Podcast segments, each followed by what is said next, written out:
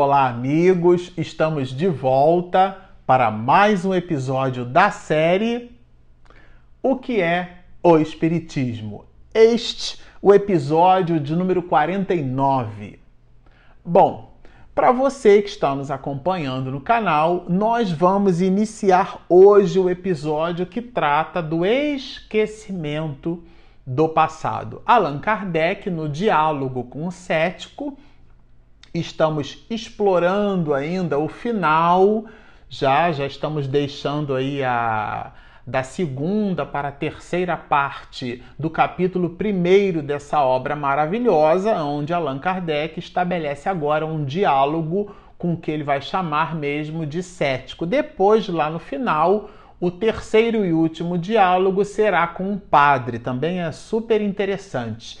E nesse diálogo com o cético, ele vai explorar nesse diálogo, nesse processo dialético, o esquecimento do passado. No episódio anterior, no episódio passado, nós estudamos justamente a ideia que Kardec colocou que o espiritismo não leva à loucura. Algumas pessoas já possuem no germe de sua condição orgânica uma espécie de predisposição e, quando, e nessa predisposição orgânica qualquer evento de sobrecitação funcionaria como um gatilho e dispararia esses eventos de loucura que não estão então, portanto, diretamente associados ao espiritismo, mas uma patologia que jaz dormindo em algumas, muitas pessoas, e Allan Kardec vai falar justamente sobre isso, sobre essa sobrecitação. E vai nos dar, inclusive, antídotos para essa sobrecitação. Se você está nos assistindo e não é, ouviu, não assistiu, não acompanhou o episódio passado, né?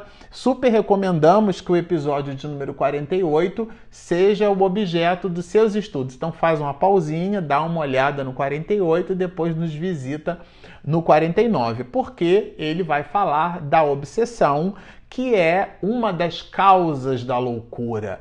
Essa condição, o domínio que alguns espíritos logram adquirir por sobre certas pessoas e fala que o espiritismo é um grande antídoto.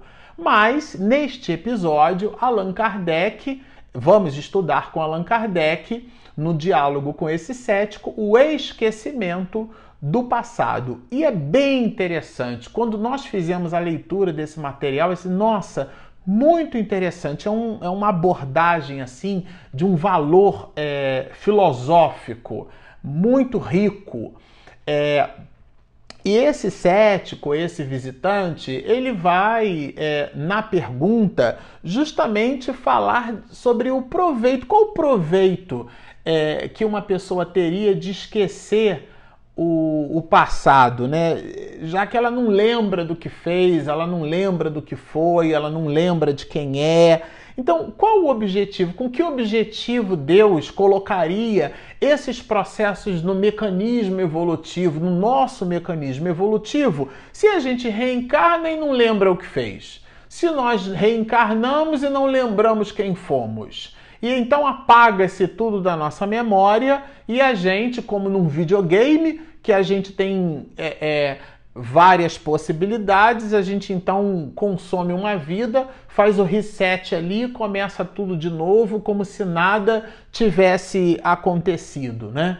E Allan Kardec vai na resposta que super gostamos estabelecer vários pontos de reflexão. O primeiro deles, quando nos diz assim: aproveitar da experiência adquirida em suas anteriores existências quando não se lembra delas. O aproveitamento disso é o fato de que o esquecimento não nos faz carregar o piano, vamos dizer assim, o peso do piano dos decessos das existências anteriores. E o codificador vai nos dizer mais. Suponhamos que cada dia, ao despertar, é, perdemos a memória de tudo quanto fizemos no dia anterior.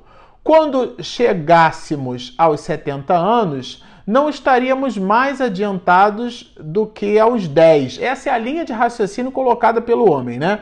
aos nossos pensamentos morrem com cada uma das nossas existências para renascer em outra sem consciência do que fomos. É uma espécie de aniquilamento. Então, achei muito legal Kardec ter colocado isso em forma de pergunta, porque ele vai nos dar um dos princípios básicos da doutrina espírita, que é justamente a ideia da imortalidade da alma a imortalidade da alma como princípio básico da doutrina espírita, é, ela vai muito mais além do que pura e simplesmente nós percebermos que depois que a criatura é, deixa o corpo físico, o avatar, ela continua existindo. Os mecanismos de, de dos processos reencarnatórios, como vai bem iniciado e descrito na questão 132 do Livro dos Espíritos, parece um tratado, né?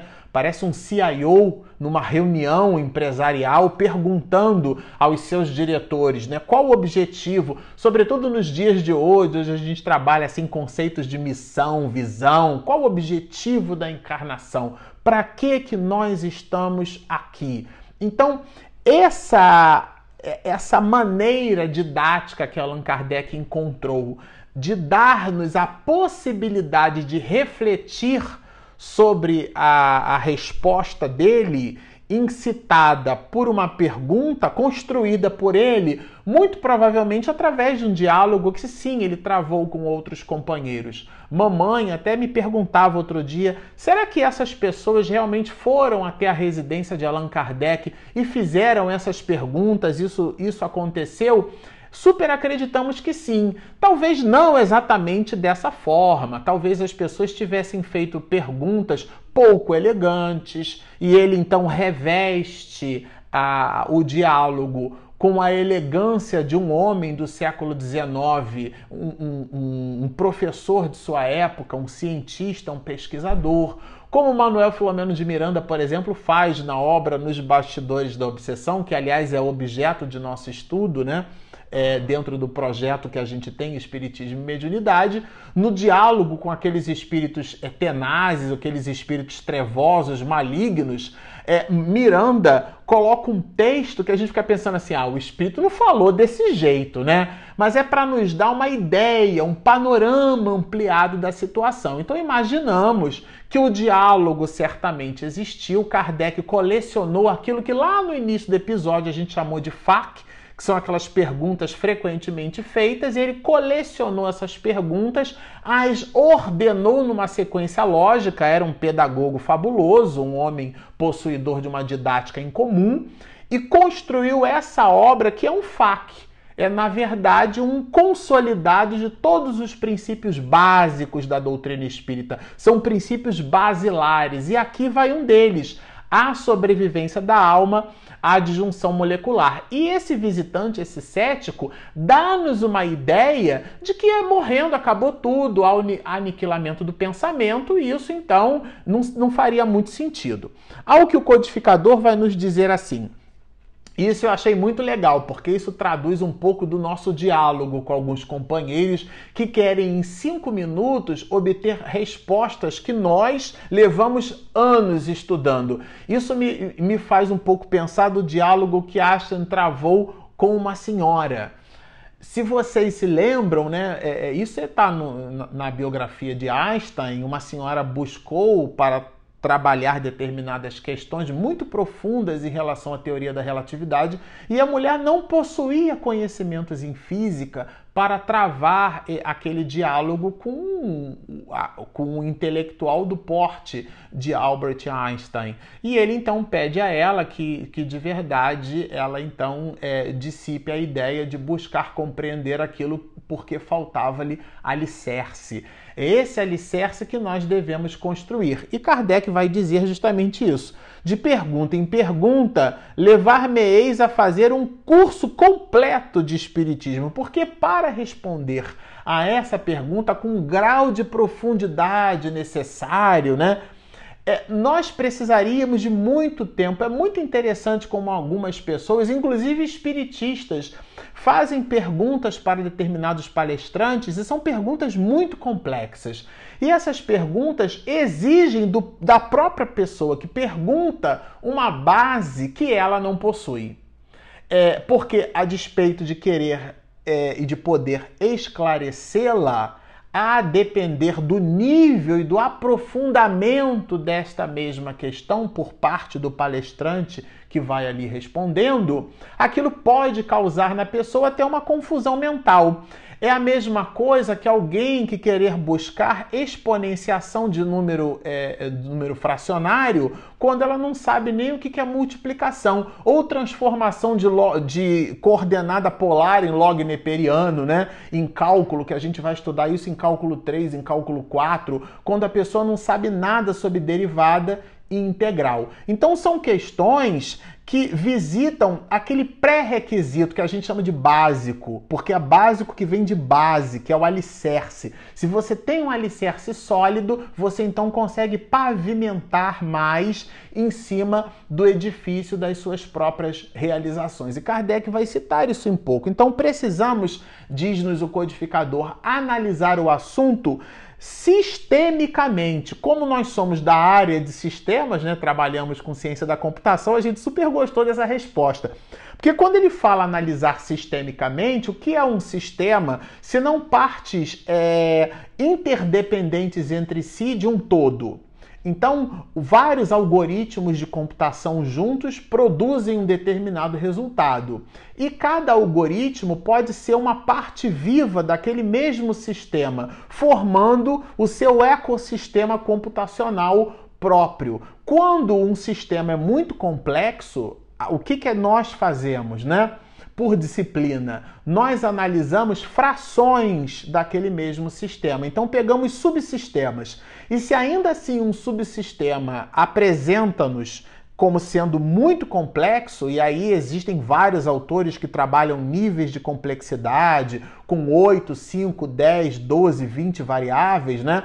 Se o número de variáveis de complexidade é muito grande, a gente vai então fatiando, criando subdivisões ao ponto de que o fragmento de, do todo represente para nós condição observável, condição de análise. E é justamente essa linha de raciocínio que Kardec nos dá. E não existia computador no século XIX, tá? Então Kardec vai nos dizer assim, ó, tudo se encadeia no espiritismo. Quer dizer, forma uma cadeia. É um, é um formato, é um, o, o, o, carbono, por exemplo, que é um elemento químico com valência 4, com quatro elétrons na última camada, né? É um elemento químico capaz de, de, de, de apreciar-nos dentro dos fenômenos da química orgânica e da química inorgânica, a sua capacidade de ligação com outros átomos, estabelecendo aquele processo de equilíbrio eletrônico que é justamente a condição de termos oito elétrons na última camada, que é a estabilidade eletrônica muito comumente encontrado naquilo que em química nós chamaríamos de gases nobres. A nobreza desses gases está na sua condição única de, de produzirem na última camada essa condição é, de, 8, de valência 8, de 8 elétrons na última camada. Então, essa condição sistêmica, Kardec vai trabalhar essas questões e vai nos fazer perceber que os patrimônios da alma são da alma. Parece óbvio isso, né? Se você vai para o mundo espiritual, você leva consigo todos os seus atributos, os seus pendores, os seus gostos, as suas oportunidades, os seus defeitos, as suas virtudes, né? De maneira que nada se perde. Quando a criatura desencarna, ela leva como patrimônio as suas aquisições. O mergulho na carne é ela ela esquecerá é, traços das existências anteriores, mas as aquisições morais, a compleição moral da criatura, essa permanece essa continua. Então Kardec vai nos dizer assim: nada perde ele das suas aquisições, apenas esquece o modo por que as conquistou. Quer dizer, nada perde o espírito em cima das suas próprias aquisições. E continua o codificador que ele dá o exemplo do aluno. Eu achei super legal, né? Porque é um valor didático bem interessante de Allan Kardec.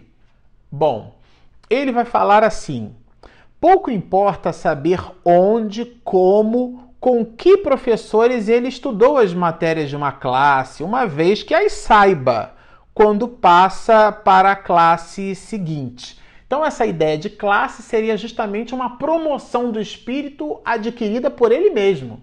O espírito, quando ele reencarna, ele leva na sua nova encarnação todo o conjunto de valores, os atributos morais conquistados por aquele espírito são do espírito. Isso é muito importante que fique claro entre nós. Quando a criatura esquece, o que ela esquece são fatos secundários da sua existência. Mas se ela se forjou na humildade, a humildade ela leva para a encarnação seguinte. Se ela também potencializou a ira, se ela então potencializou a sovina, né, dizendo que é econômico, ela leva para o mundo espiritual aquela condição. Quantas criaturas nós, por exemplo, já não visitamos em atendimento e a gente observa que a pessoa está numa condição socialmente econômica, né, muito desfavorável, no entanto, é extremamente arrogante. Até em estudos, em palestras, em seminários que proferimos por aí, nós costumamos dizer que a pobreza ela é uma condição socioeconômica. A humildade é uma virtude da alma. Então não confundamos. Ah, fulano é humilde. Não, ele é pobre. A pobreza é condição socioeconômica. E a pobreza, que é a condição do espírito naquela existência, a condição socioeconômica a que nos referimos, né? Porque os pobres de espírito, como nos diz Jesus, é uma outra questão, seria objeto aqui de um seminário só para a gente trabalhar esse assunto, mas não é a pobreza financeira. Essa pobreza financeira é a condição socioeconômica da alma. Jesus trabalha uma outra condição, a condição do espírito, que são os valores que a traça não rói, que o ladrão não rouba e que a ferrugem, que a oxidação não consome. Isto é, não são valores materiais. Os valores espirituais, esses ficam em nós, são os nossos atributos, são as nossas conquistas, é aquilo que, pela manifestação do nosso traço de caráter, se nos revela. Então, somos nós, é, é, efetivamente somos nós. Porque aqui eu estou representando um personagem. Nesta encarnação, eu estou Marcelo Uchoa, mas eu sou um espírito imortal, legião, porque somos muitos, né? Sou resultado de muitas experiências, experiências milenares. Essas são atributos da alma e essas Allan Kardec aqui na resposta faz questão de nos dizer que essas nós não esquecemos. Então, é assim que reencarnando, o homem traz por intuição e como ideias inatas o que adquiriu em ciência e moralidade. Isto é, todos os atributos, ideias inatas, são os valores, é a compleição da pessoa. Tem gente que você, sem fazer esforço, a pessoa já carrega uma determinada destreza, já carrega uma determinada habilidade. Há aquela habilidade, há aquela destreza, aquela acuidade que é uma acuidade emocional Aquele silêncio que no ambiente de trabalho, numa reunião muito tumultuada, algumas pessoas é, é, são capazes de fazer, numa espécie de inteligência emocional, como vai nos dizer Goleman, né? Então a pessoa ela leva para a encarnação seguinte todos esses atributos que ela foi capaz de construir. Agora, como os forjou? Os detalhes, isso sim nós esquecemos. Então Kardec vai refutar a ideia do aniquilamento do pensamento. As ideias não são simplesmente extirpadas, as nossas vivências não são apagadas, elas são esquecidas. E aí tem uma diferença muito grande, uma diferença didática muito profunda. O codificador vai nos dizer assim: o espírito recobra a lembrança do seu passado, então poderá julgar do caminho que seguiu e do que lhe resta ainda fazer. Quer dizer, na erraticidade, ele vai fazer juízo de valor sobre as suas próprias atitudes. Então, é, o aniquilamento do, da vivência, é, ele não existe.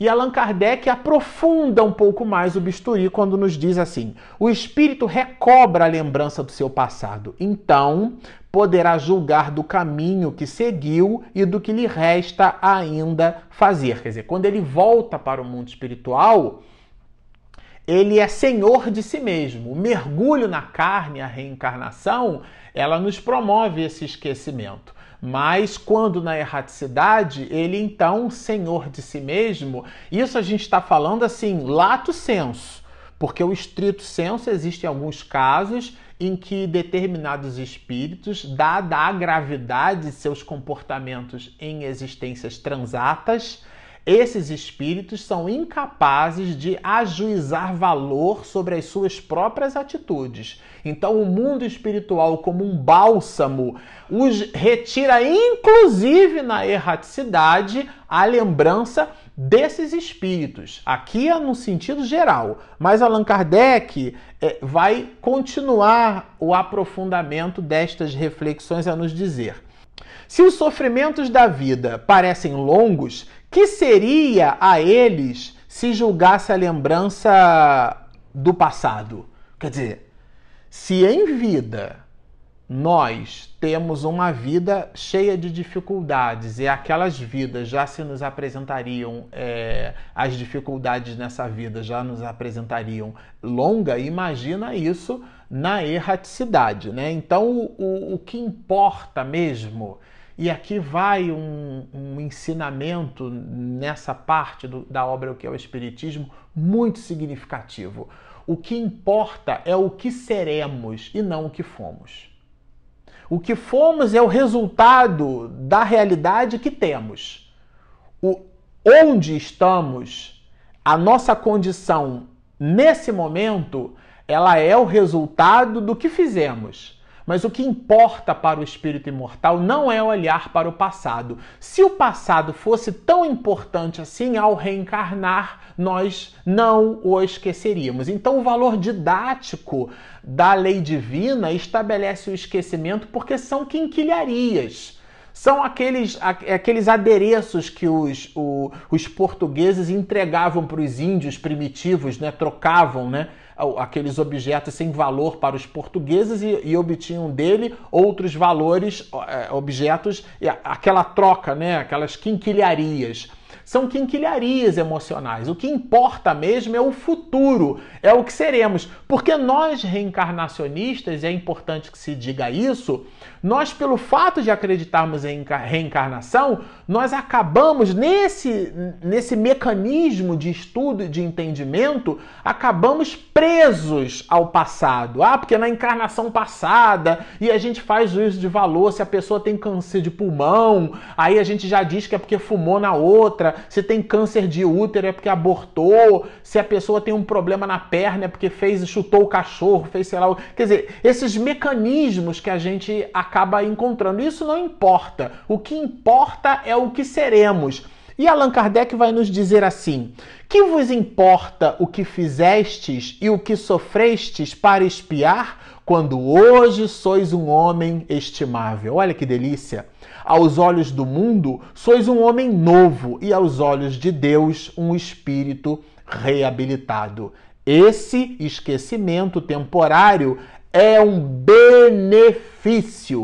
da providência. Então, o esquecimento das quinquilharias emocionais de existências anteriores, isso é a misericórdia de Deus atuando nos nossos processos evolutivos e vai trazer justamente ele o exemplo colhido, né, do depoimento dos espíritos.